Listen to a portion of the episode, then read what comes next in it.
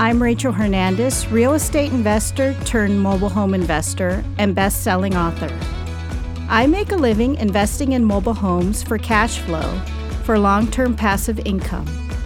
After many mistakes and lessons learned, I've been able to create the kind of life where I can do the types of things I want to do, not have to do.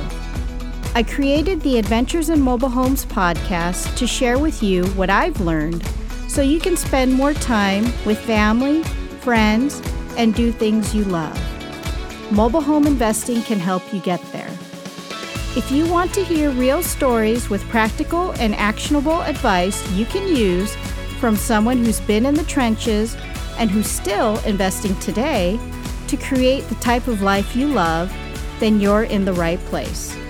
Let's get started. Well, hello there, and welcome to the Adventures in Mobile Homes podcast. I'm your host, Rachel Hernandez, aka Mobile Home Girl of Adventures of Mobile adventuresinmobilehomes.com. Thank you so much for joining me here on the 30th episode of the podcast. Now, just in case you missed it, be sure to tune in to the last episode where I talk about how to screen buyers or renters for your mobile home investing business and how to confirm the information on the applications as you get them, while at the same time prioritizing which applications you run first. I also cover in that episode how exactly do you select which application to go with?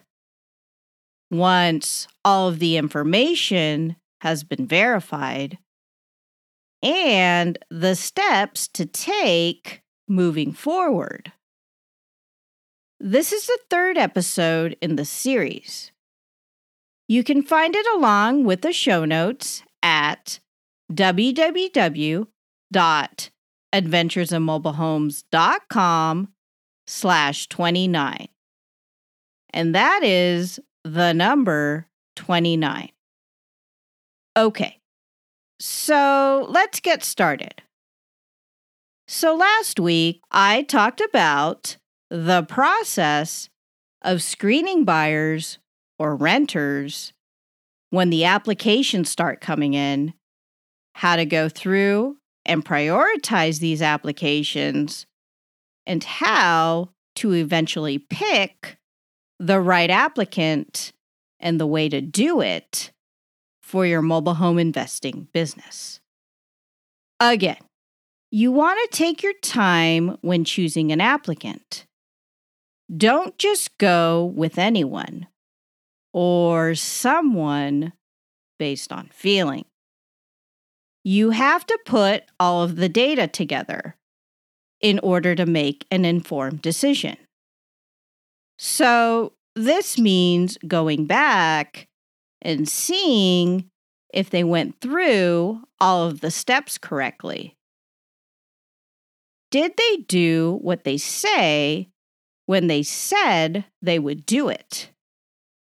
Or did they take their time? Were they flaky? How were their mannerisms at the open house? Were you comfortable with them when you met them in person? Or did they make you nervous? How about the application? Did they fill it out correctly and provide you with all of the information that you needed, including any extra paperwork and or documentation? Did they turn in the paperwork when they said they would?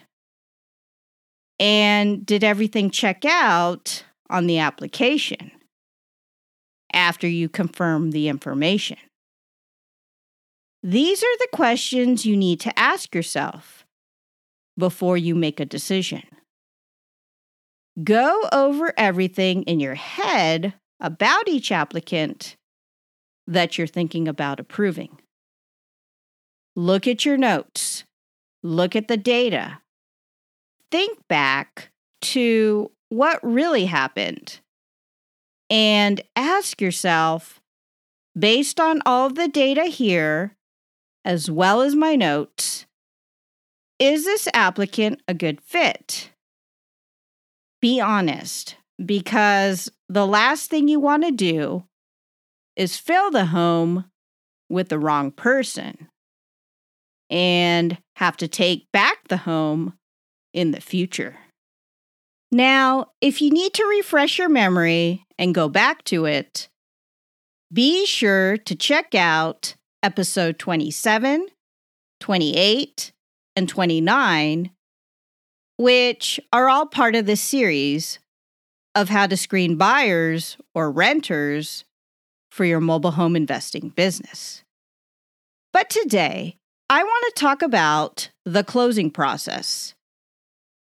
Once you've selected your applicant, did all of your own screening, and your applicant has been approved by the mobile home park. Meaning, after being approved by you, the applicant went to the park office and filled out an application for the park, for the lot, and they passed the application process. Now, if you've got a good relationship with the park manager, usually they will call you once your applicant has been approved. You do have to follow up during the process, as park managers get busy too. So, a general reminder about your applicant would help. So, you get the call from the park manager that your applicant has been approved. What is the next step in the process? And how do you close with the buyer or renter? Including what do you do in the meantime before you actually close the deal once and for all? This is what I'm going to go over today. But before we move on, let's hear a word from our sponsor. Hey there, Rachel here. Do you need help with your mobile home investing business? Do you have questions that you need answers to?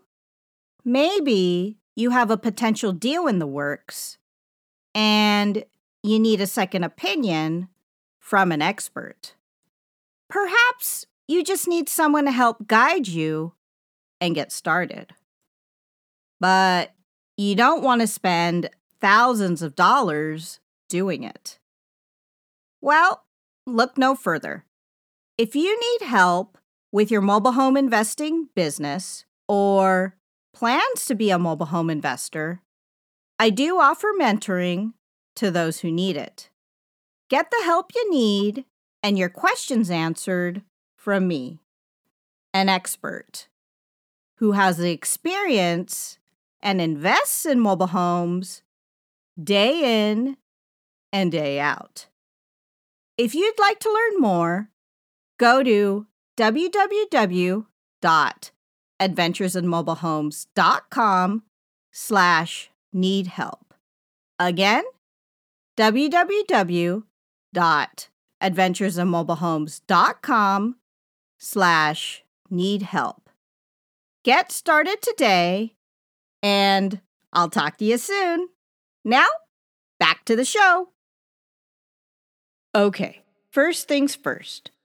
So you get the call from the park manager that your applicant, the one that you picked, passed the application process for the park, meaning the lot and is now approved to live there. Great news. Now what? Well, the next thing to do is to talk to the applicant and go over the next step in the process closing the deal. Meaning they give you the move in fee to move into the home and you give them the keys. But before you can do that, there's a couple of steps you need to take. And that's what I'm going to talk about today. So, what's the first thing you need to do? Should you take your signs off the home? Do you tell callers the home is no longer available and take it off the market completely? Not so fast. Why? Because a deal isn't closed until the people you choose to live there are in the home, have physically moved into it, and done all the paperwork for the home, including giving you their move in fee, and you give them the keys. It's not a done deal until you've done all that. Don't assume just because your applicant has been approved for your application, as well as the parks application, that it's a done deal. But you say, after all, they paid for the park's application fee. Wouldn't they go ahead and close the deal with me and do all of the paperwork? after all the time and energy they put into applying for the home in the park? Believe me, things come up. And I've been down that road once before. I had made that same assumption on a home I had on the market. It was a small family, husband and wife couple, they had done the walkthrough on the home during the open house. They had done everything I asked them to do. They seemed very low maintenance and a family I wouldn't have issues with. They passed my application process. They had good income and a good landlord paying history, both past and present landlord. No criminal history record that I could find. All things I went over in episode 29 of this podcast if you need to go back and refresh your memory. So they passed my application on my end. And then they went to the park office to fill out and turn in the application for the lot to live in the park and be approved as residents to live there. They were approved in a matter of days. The park manager called me to let me know they had been approved. She told me she had spoken to the applicants and had already set a time to meet to do the paperwork for the home. To me, it seemed like a done deal. So I stopped marketing the home. I told people calling in there were already applicants who were approved, and it was just a matter of signing the paperwork. I was all ready to close on the home as soon as these applicants did the paperwork for the park. Well, guess what? A few days afterwards, the husband texts me and tells me they changed their minds. Apparently, his wife didn't like the home as much as she thought she did. It turns out that she really wanted something newer. This home was the same year as most of the homes that I buy, usually around the mid to late 1990s. And yes, I do remodel all the homes that I have on the market. I'm guessing between when they were supposed to sign the paperwork and now, the wife started getting second thoughts. I thanked the husband for letting me know. I told him to keep in mind that they could fix up the home even more if they'd like. And there was insurance on the home, if anything were to happen. I was going to do a lease with option to purchase agreement with them, as I tend to do with the majority of the homes that I have on the market. He said okay and thanked me for my time. After the call, I called up the park manager. I told her what happened. She couldn't understand it. As she said, they were very eager to live there and told her that they were very interested in the home. She said she'd call them and see if there was anything she could say or do. And so she did. But she got voicemail. So she left a message, but they never called her back. So you see, things happen and come up. And you never know what will happen in the future. In this case, there was nothing I could say or do to these applicants. Honestly. The last thing I wanted to do was to put people into a home they didn't really like. That would have been a recipe for disaster. As I've learned from the past, it's much better to put people in these homes that appreciate them and want them than people who don't. And most people who end up in my homes are usually upgrading, not downgrading from where they presently live. And that is one of my formulas for success in this business. Now, I won't talk about this here in this episode as it's a lot to cover. But I may cover it in a future episode down the road so stay tuned. Getting back to it, even if you have applicants who have been approved by you and the park, the deal isn't done yet. Until the paperwork has been signed for both you and the park. The applicants give you their move in fee and you give them the keys to the home.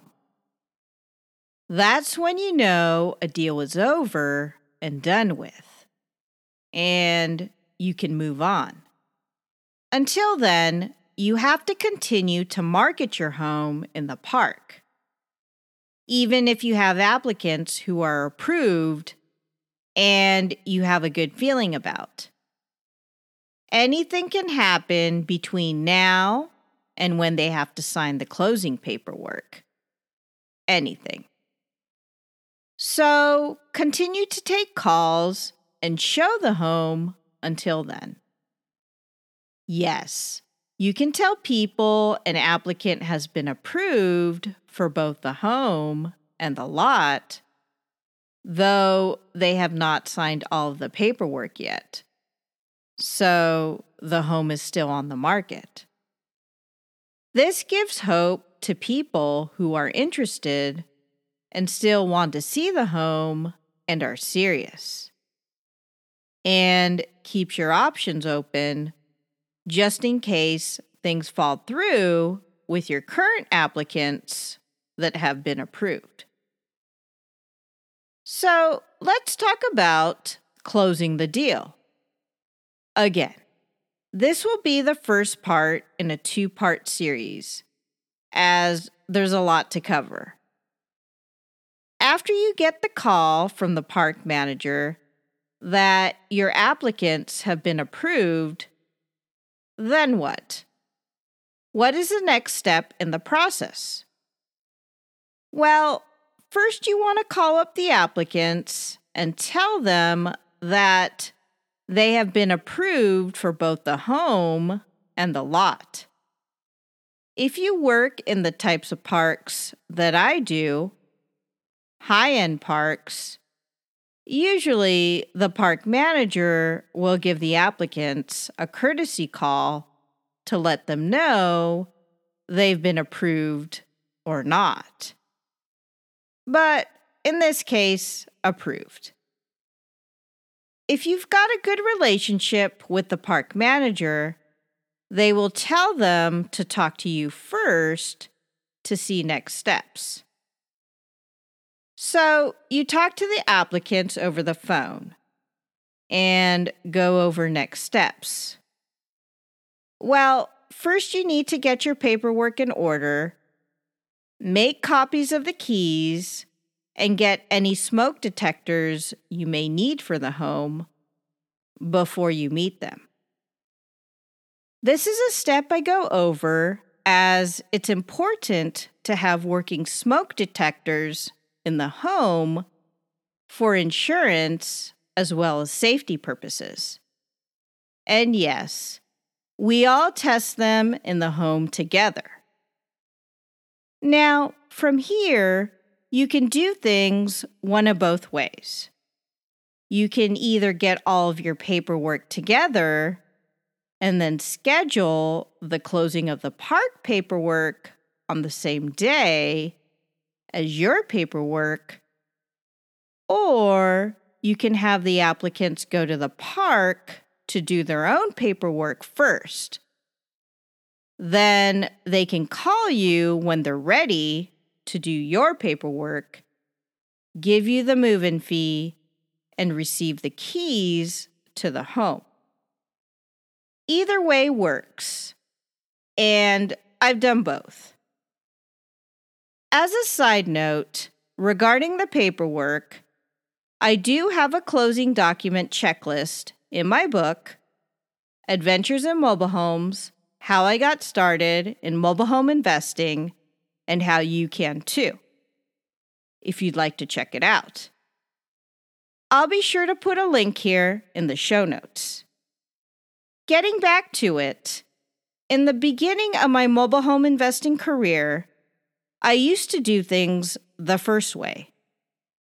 I'd get all of the paperwork together, the keys made, the smoke detectors bought and installed, and we'd schedule everything all in the same day. We'd all meet at the office, meaning me, the applicants, and the park manager. And the applicants would do their paperwork for the park and the lot with the park manager while I waited, usually in another room. Now, why do I do the park paperwork before mine? Well, it just makes it easier. Most people, when they close on the home, they want to move in right away. But how could they if they still have to do the paperwork for the park? My rule and the park's rule is that they can only move in if they do the park paperwork first and it's worked. The last thing I want is people to move into my home and not do the park paperwork, then I'd have issues. Getting back to it, once the park paperwork has all been done, then we'd go to the home to do my paperwork. Usually, the park paperwork doesn't take that long. The applicants already know what they have to do. And usually the park manager will tell them what to bring to the closing for the signing of the paperwork. Usually they have to bring a check or money order for a deposit for the lot. They will get it back upon move out if they ever decide to move the home out. Though usually they can't do this until they exercise their option to purchase the home and the home is titled in their name. Once the park paperwork is done, then we go to the home to do my paperwork for the home. This is where we test the smoke detectors. They do the walkthrough of the home to see if there's anything they notice where I let them test everything out. And then we all do the paperwork right there. Then they give me the move in fee for the home, and I give them the keys. So there you have it. The first part in this series about how to close on the home and the process involved once your applicants have been approved by the park. Remember, even though you've got applicants approved for the park and you have a good feeling about them, it's not a done deal until they've signed all of the paperwork required to live in the home and the park. They've given you their move in fee. You've done the walkthrough inspection with them for the home, including testing out the smoke alarms, and you give them the keys. From the time you set up the meeting to sign the paperwork with your applicant until the day you actually sign the paperwork for the home, you should continue to market the home. Take calls and keep your marketing materials, including any flyers or signs, out there. Tell callers that there's an applicant approved for the home and the lot for the park to live there, but they haven't done all of the paperwork yet. And the home is still available until they do. This keeps your options open to other prospective buyers or renters. Because honestly, you never know what could happen. People change their minds, things come up, situations change, and when they do, you want to be prepared when that happens.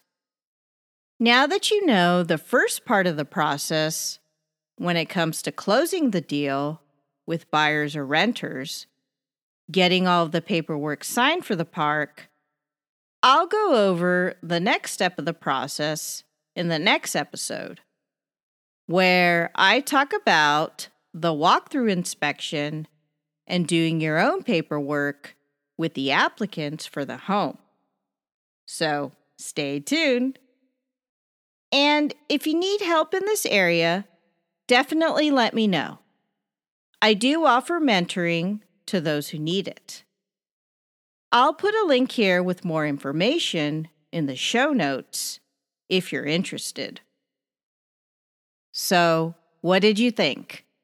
Did this episode help you as a mobile home investor? I hope so.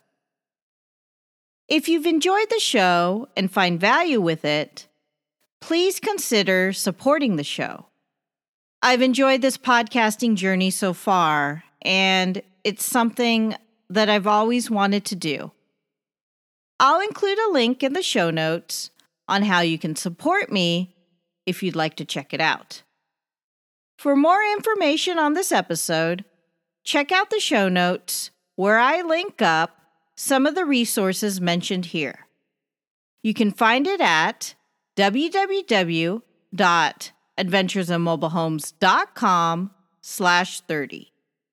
And that is the number 30. Again, www.adventuresinmobilehomes.com slash 30. And if you enjoyed this episode, please be sure to share it with family and friends. And be sure to follow me and subscribe.